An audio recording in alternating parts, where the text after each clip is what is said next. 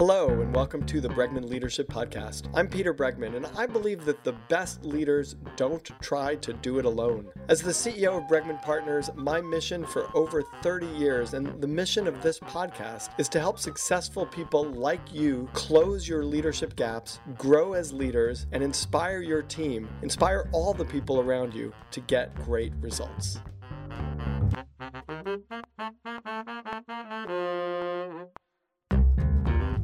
With us today is Kevin Hancock. Kevin is the CEO of Hancock Lumber Company. It's one of the oldest and best known family businesses in America.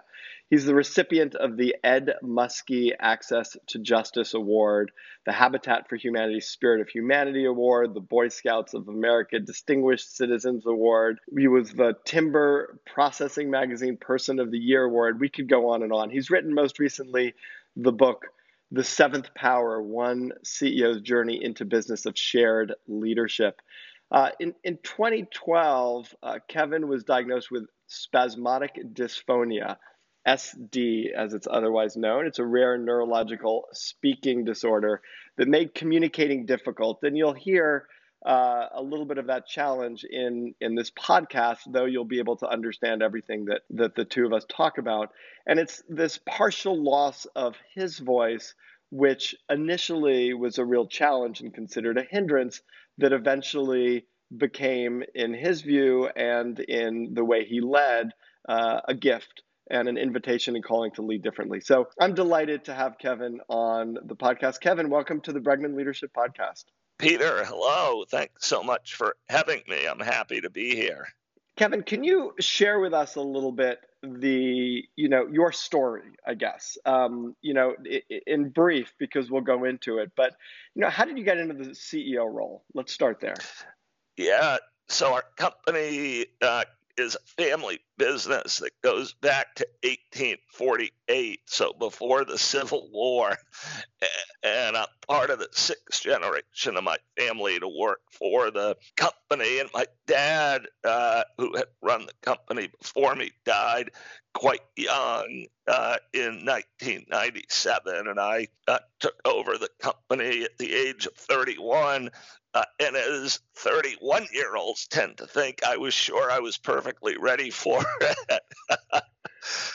and you, the, the maybe describe a little bit, you know, just in a couple of sentences, the way you led when you first became CEO.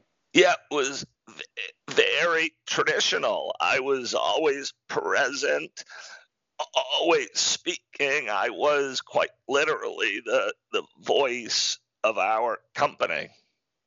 And then you became sick. You got SD in 2012. Correct. It, it kicked in a little bit earlier, around 2010, right at the peak of the housing and mortgage market collapse, which was a, a really difficult time for our company and industry, as I'm sure you can imagine. Did you consider leaving the role of CEO? I never, that's an interesting question. That thought never crossed my mind, but it did throw me off at first because, and I laugh about this now, Peter, but I said to myself, well, what possible good could a CEO be who can't talk all the time? but it ended up bringing me, kind of forcing me into a very different approach to leadership that I've come to uh, really embrace and love and promote. And uh, so, so, so I'm, I'm very curious to talk about that. And you know, originally when you first got in the role, from what I've read in the book, you really defined yourself by your role. You were CEO, and that meant a whole bunch of things to you. What did it mean to you in that moment? Yeah, well, I think when you grow up in a family business and your own name is attached to the business, that it's quite easy for your personal identity to become lost in the business itself and for you to really uh, wake up, up one day and, and feel like well the performance of the business is really uh, the the measurement of myself as an individual. I just had gotten that intertwined with the company and it's actually i think why i got uh, sick when the company really went through that difficult period with the housing mortgage market collapse, I don't think I could distinguish between a wound to the company and a wound to myself. That's mm-hmm. how intertwined the two had got. And was becoming sick how you escaped that sort of role definition? Yeah, because it forced me to stop and to think and to reassess and and I began uh, during that period to do a lot more personal inquiry. You know, when it's hard to talk, you talk less. When you talk less, you're quiet more. When you're quiet more, you think more. When I thought more, that pulled me inward. and that kind of launched uh, what turned out to be a, a really, for me, kind of glorious adventure and, and renaissance that I became quite thankful for. But I didn't see any of it coming at first. It was just a, you know, a voice disorder that threw me off balance. So, Kevin, I'm so interested. I, I want to get to the point where you have this sort of blissful acceptance and, you know, in, inner depth that you drew from the the disease and and and where you are now. Uh, before we get there, I'm so interested in those very challenging, difficult, or if they were challenging or difficult, it sounds like they were um, transitional moments. Like I want, I want to, I want you to bring yourself back to the place where you're CEO. You know, you're you're running this thing. You're on. Uh, I don't know if you're on the top of the world, but you're certainly at the top of the company. You know, you you lead by speaking, and then that's taken away from you. Like, what in those moments is going on for you? Yeah, I'm a, a I've been a very competitive person. So initially, I just like dug in and kept like fighting. The, the challenge was, uh, which is not the case today, but then it was really difficult to talk. It took like a major athletic feat to push out just a few short sentences. So, what I really had to do was figure out how to lead while doing a lot less talking. And um, it, you don't feel that now, meaning it's not it's it's not a physical feat to speak. I've gotten a lot better. My the condition is considered incurable today, but one of my personal goals has been to help prove that it's not. And you can tell when you hear me that my voice is a bit unique, but I can talk and talk today, and it doesn't really uh, bother me in any way. So I've actually recovered quite a bit across the course of a decade. Okay, so I guess what's important for me to know is I'm not putting you through a bunch of pain by asking you a bunch of questions and having you answer them. That's correct. Yes. Okay, good. Um, so so you you lose your ability. It's not like you went through this personal transformation and changed your leadership you lose your ability to lead the way you don't lose your position, but you lose your ability to lead in the way that you've always led. Correct. And how do you begin to figure out that that might be an advantage? Yeah, I think the same way anyone else does when a when a real unexpected shock or change shows up. It's, uh, I, would say, really by trial and error is what happened initially. When it's hard to talk, you quickly develop strategies for doing less of it. And my instinctive strategy, Peter, was simply to answer a question with a question, thereby putting the conversation right back on the other person. So, if I might do a quick, simple example, people would come up to me at work because I was the CEO or the boss and ask a question. Historically, I would have provided an answer.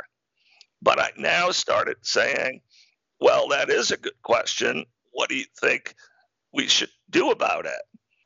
Were you afraid that you would lose credibility Uh, were you afraid that it would reveal that you didn't know an answer? You know, were you did what what was the emotional relationship to to shifting in that way? Yeah, I didn't have any of that. I think, and when you think about it, if if uh, that had happened to you, how would the people around you have lo- who love you have responded to that? They would have been super super supportive, and that's what happened to me. So uh, I I didn't experience really any anxiety that way. I just had to talk a lot less. Right. You know, when I when I was a NOLS instructor, I, I went very quickly. NOLS is National Outdoor Leadership School, and we ran 30 day expeditions uh, teaching leadership on them. And we, uh, I went very quickly from never having camped before in my life to suddenly leading camping trips. And, and I found that um, I can answer any question that everybody asked me with one of three things, which is put on a hat, drink more water, and then if it wasn't something that could be answered with put on a hat or drink more water, I merely just said, uh, "What do you think?" And then let them figure it out. And it turned out that those were also very highly rated leadership characteristics born from my own ignorance of, of being able to answer those questions. But I guess the answer is it doesn't matter because people want to people have ideas, people think things, and and they end up getting more ownership when they when they answer their own questions. Yeah, exactly. And that's what I experienced. What struck me after months and months of answering a question with a question was that people already knew what to do. This is what really got me thinking differently about leadership. They didn't actually need a top down management centric directive to the vast majority of questions and challenges that they faced during the course of a workday. They already knew what to do. All they really needed was the confidence and the courage to trust their own judgment and voice and a safe work culture to know that um, that it would be okay to make a mistake or have something that chose to do not go perfectly. I think that's so profound, Kevin. And and I, you know, I could twist it in in more of a negative way, which is not usually my style. But like people ask you questions because they don't want to take ownership of the consequences of their actions. And then if you say, you know, yes, that go do this, and they could do it, and then they're not self-responsible. And and when you, but uh, you know, I, I sort of prefer the way you're saying it, right? Which is that we need to help people have the confidence um, and recognize that they're, you know, that, that they that people generally act in good faith, and that um, if if they fail, they're not happy about that either. And by the way, they're a lot less happy about it if they're pursuing their own idea than if they pursue your idea. And then they could say, well, Kevin's idea didn't work. That that's so well said. So what happened in our company over time, as you can imagine, is that accountability actually went way up because suddenly everybody was making their own leadership decisions. So when uh, leadership changes towards the perspective of sharing power versus collecting it, it does then change followership to the point you were talking about. And the one safe thing about followership is if things go wrong, it wasn't your fault because it was someone else's idea. Right. And so the the uh, cultural ap- approach of sharing power, dispersing leadership, really I found strengthens accountability because people are making and owning their own choices. And then we try to do that in a safe way, which is if it doesn't work out, fine. We'll go back at it and, and fix it or make it better. Right. It's great. I love it. So it, it, it requires a couple of things, I think. And I'm kind of curious how you manage that. One is it actually requires competence and um, good, eff, you know, good faith effort and capability among the people who are answering their own questions, right? Meaning that confidence isn't enough. You also need competence Um, yes. Because if you build confidence without competence, you're buying yourself a lot of trouble. And and then the other question and the other piece of it is if everybody's making their own decisions, but they're not clearly unified behind a common vision and objective, and they don't all know the language I use is big arrow. Like there's, you know, like everybody's these little arrows and they're moving in all sorts of different directions. And unless there's a really clear, uh, cogent, big arrow, like a, what is the most important thing for us to achieve? How are we achieving? What are our values? But that that can guide people in making those decisions, then you you you risk anarchy. You risk an organization where everybody's making any decision they want to make and everything's all over the place. How do you manage those two elements that are required? And is there anything I'm missing that's required to make that happen? And I know you have a seven process model, which I really like. So, you know, we can go through that as well. That's a lot of uh, questions uh, so, Yeah, so glad you brought that up though, because this is the the fear is that this approach of, of shared leadership and dispersed power will mean uh, chaos or lack of organization and people all over the place doing whatever they want to do. And what we found uh, is just the opposite. First, to your point, a company must have a really clear set of values that are super clear guideposts and a really clear mission that serves as a guidepost. And then uh, next, though, our focus has been to include employees in discussions around the most important choices that affect them. But that never means that every single opinion or answer carries the day, if we're sitting in a circle with a work team talking about an issue, there will be a variety of different opinions, and they won't all carry the day about what the immediate outcome is going to be. But what we found is that if people feel they are being included in a transparent, authentic process, of making decisions, that they are much more apt to support those outcomes, our safety director is fond of saying that people uh, support that which they help to create. So, what we've actually seen by having authentic dialogue is that discipline to core systems and best practices actually improves, it doesn't weaken or fray, it actually strengthens. It's great. You know, it's it's actually interesting. I was in a conversation with someone in a business, and I asked them to do something, and their answer was, "Yeah, I think that's the right thing to do. I need to ask permission." And I think if you're ever in a situation where you have to ask permission, you're probably in a a, a leadership environment that is more sort of prohibitively closed in a way that prevents people from showing up in their maximum potential. I totally agree. I think that um, that the, the the great opportunity in work cultures in the 21st century is to make them safe for people to actually say what they think and for people to learn, act, react, and and gr- and grow. And the key to making the culture safe really um, is restraint. One of the, the thesis in my book is that throughout human history, leaders, those who have the most power, have often overreached, gone too far, taken too much control, exerted too much influence. And I suggest in the 21st century, overreaching's opposite is what's needed, which is leadership restraint, which I define as having the power, but having the patience and the discipline and the trust for humanity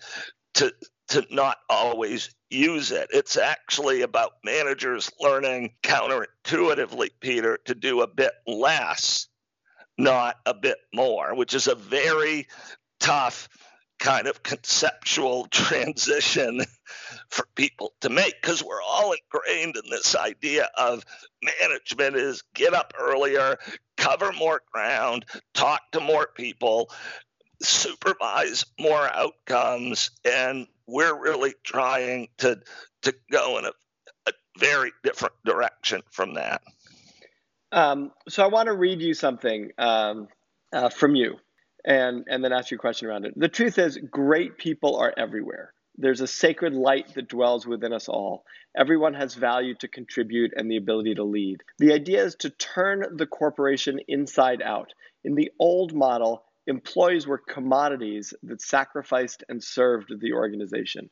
In the new model, the organization becomes a conduit for serving individuals. Within a company, for example, self actualization, one employee at a time, becomes the goal. Profit, while enhanced, is now the outcome of a higher purpose. And I love that uh, paragraph. And and I have a question about it, which is the profit being enhanced part. That's sort of a leap of faith for leaders, right? I mean, if we say our job as leaders is self-actualization of our employees, we're are, are we sort of crossing our fingers and hoping that that self-actualization will lead to enhanced profits and a smoother running organization?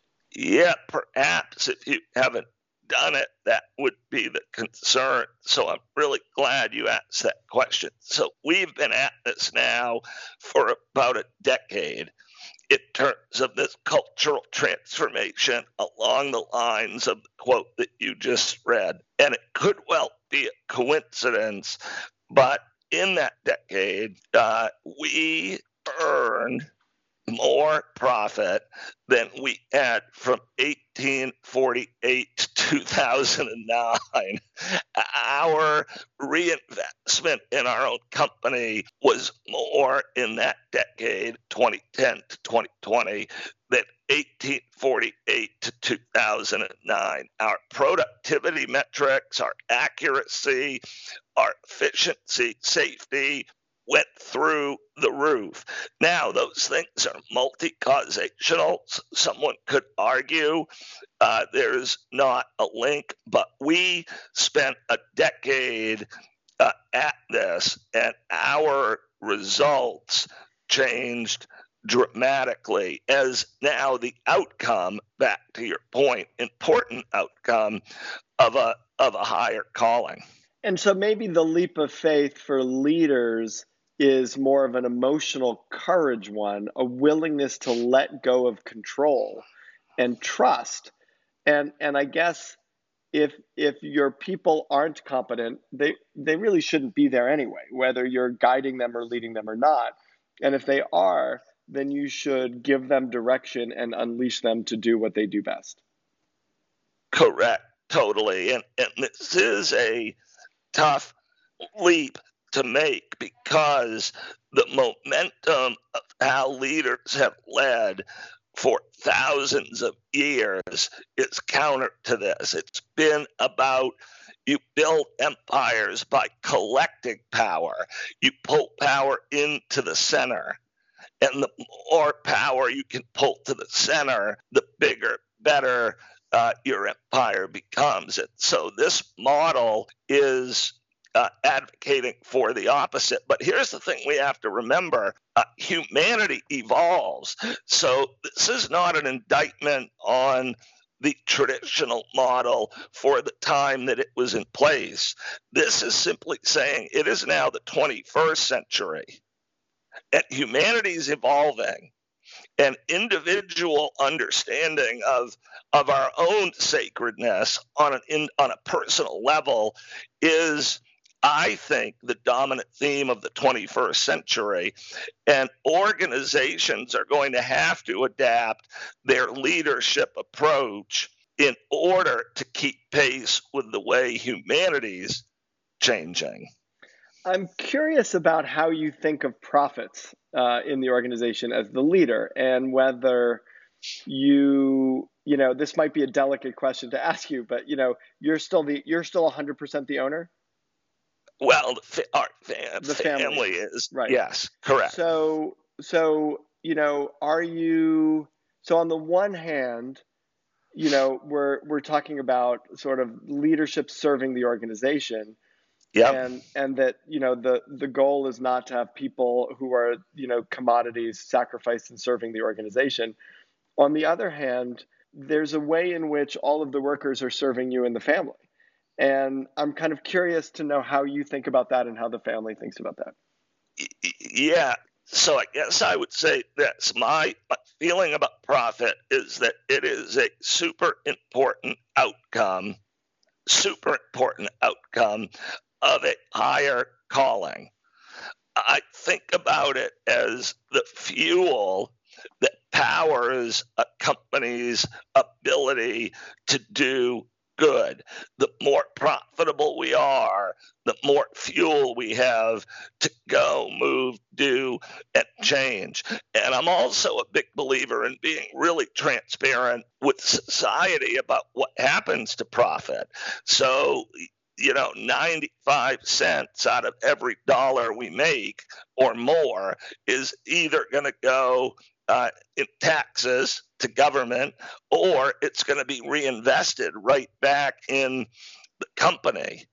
And when you really show people what happens to profit, I think people's uh, acceptance that profit is actually a universally beneficial objective uh, goes will go will go way up. Everybody in the organization is better off when the company does better, and everybody in the organization is worse off when the company does um, worse. And and if I might just add there, I think that we're really in a time when we've got to think differently about winning and losing. You know, that traditional model winning has meant someone has to lose. You know, workers versus corporations, empire versus empire, religion versus religion. But in this new age we're in, where this planet is so uh, connected, there's no there is no winning anymore that doesn't include everybody. And the idea that corporate success um, doesn't benefit everyone and shouldn't benefit everyone to me is an outdated um, way to think about corporate performance. You know again this might be an awkward question but it's really coming out of this place of curiosity of how the the sort of leadership philosophy plays out. Do do people do workers in the organization do people know how much you and the family make? We definitely we are very transparent about um, the profit performance, and everyone in the organization has incentives tied to the profit performance. Right. So everyone's uh, income moves together, and our ability to keep improving the workplace through reinvestment moves with it as well. I find it's better to be transparent about all of that than protective or secretive because that really fits again the, the shared um, leadership approach. Everyone really needs to see and understand these things that used to be like the secret uh, corporate center black box of box of books for the company. That stuff right. needs to be out there and shared. Have you have you had have you faced employees who are resentful of what you are making, or the you know, or no that that you know it's it's more of a shared experience. Yeah, I mean, uh, you know, there's a. I, I, I'm not so naive to think that that every single person always thinks it's great, but uh, you know, our engagement uh, levels now are running close to 90% in a country where engagement is below 33%. So right. nearly nine out of 10 employees will self define their experience at Hancock Lumber as being uh, super meaningful to them. And that's really what I go by. What is the seventh power? So the seventh power, it, the idea, it, it's the individual human spirit.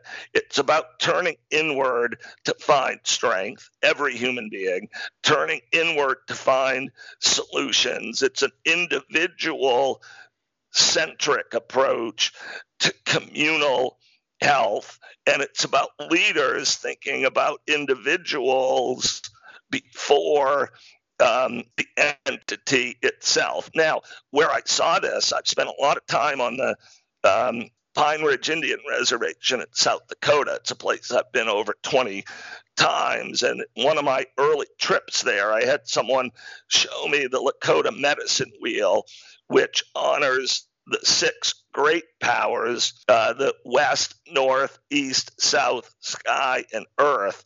But that individual then showed me that those uh, who still remember the old ways of the Sioux know that at the center of that wheel, a seventh power exists. And that seventh power is you. It is me. It is the individual human spirit. So the seventh power to me is like that iconic um, Rudyard Kipling line the strength of the pack is the wolf. And the idea that if every individual is speaking with their own true voice and being their authentic self and living in a way that makes that person light up, that that is the best way to make a family, a community, a company, a state, a nation, or a planet thrive. And you have in your book the seven lessons uh, for the age of shared leadership. Is that um, you know the the your format is not east, west, north, south, uh, earth, sky, uh, individual, but are those seven lessons in some ways reflective of those uh, the the sort of seven directions? Well, they are, yeah. So I had, you know, I had a bit of a personal awakening thanks to my voice condition. I then uh, we then turned that into a bit of a corporate awakening. I'm like, well, could this actually be applied to an entire company? Went at that for a decade, concluded it could. So then I said to myself, well, got greedy in the best sense of the term. Well, could this be applied to an entire planet? So this book is a bit of a travel adventure that goes out in search of kind of validation or further learning about this idea of dispersed power. The book begins on the Navajo reservation east of Flagstaff on the edge of the Colorado Plateau, and it makes seven stops, ending up in Kiev in the Ukraine, of all places, where at each stop I pick up what I believe is a different lesson or fundamental component of uh, the age of shared leadership. I love that, and um, and so one of the questions is, you know, you had this awakening because of SD and how it impacted your voice and your ability to lead in the way that you had always led. What you're hoping is um, other people can have this transformation without necessarily getting SD or without getting sick or without having, you know, some uh, something that they consider to be an essential element of who they are taken away from them.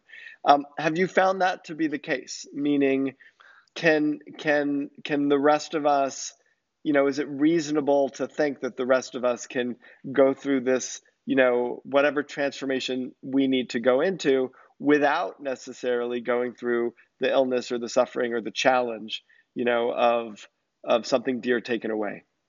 Yes i definitely believe that is the case.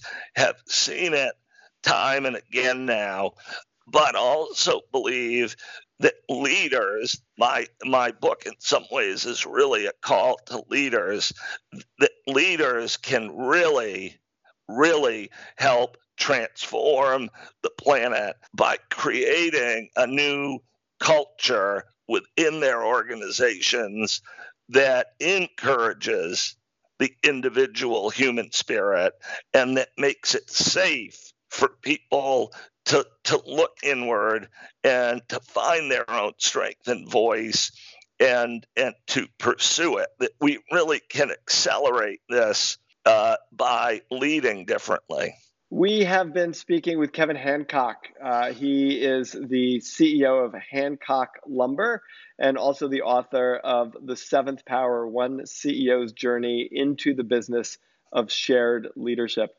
Kevin, thank you so much for your openness and generosity and the journey that you're on and your willingness to share it with us. Well, thank you, Peter. I'm really appreciative of you having me on and, and helping to share my voice. Thank you. Well, we've enjoyed your voice. Thanks for being on the Bregman Leadership Podcast. Thank you.